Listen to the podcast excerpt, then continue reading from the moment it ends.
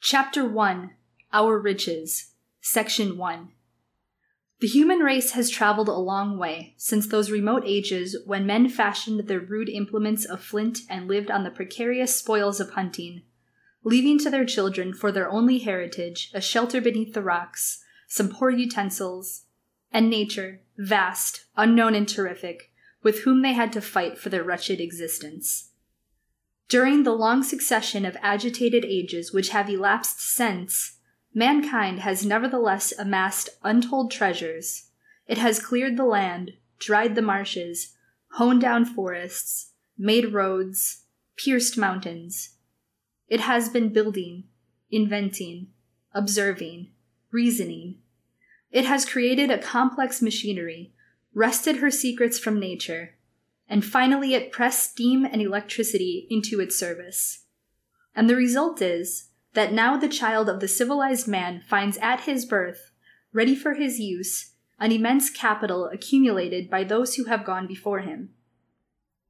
And this capital enables man to acquire, merely by his own labor combined with the labor of others, riches surpassing the dreams of the fairy tales of the thousand and one nights. The soil is cleared to a great extent, fit for the reception of the best seeds, ready to give a rich return for the skill and labor spent upon it. A reason more than sufficient for all the wants of humanity. The methods of rational cultivation are known. On the wide prairies of America, each hundred men, with the aid of powerful machinery, can produce in a few months enough wheat to maintain 10,000 people for a whole year. And where man wishes to double his produce, to treble it, to multiply it a hundredfold, he makes the soil, gives to each plant the requisite care, and thus obtains enormous returns. While the hunter of old had to scour 50 or 60 square miles to find food for his family, the civilized man supports his household with far less pains and far more certainty on a thousandth part of that space. Climate is no longer an obstacle. When the sun fails, man replaces it by artificial heat, and we see the coming of a time when artificial light also will be used to stimulate vegetation. Meanwhile, by the use of glass and hot water pipes, man renders a given space 10 and 50 times more productive than it was in its natural state. The prodigies accomplished in industry are still more striking. With the cooperation of those intelligent beings, modern machines, themselves the fruit of three or four generations of inventors, mostly unknown, a hundred men manufacture now the stuff to provide 10,000 persons with clothing for two years.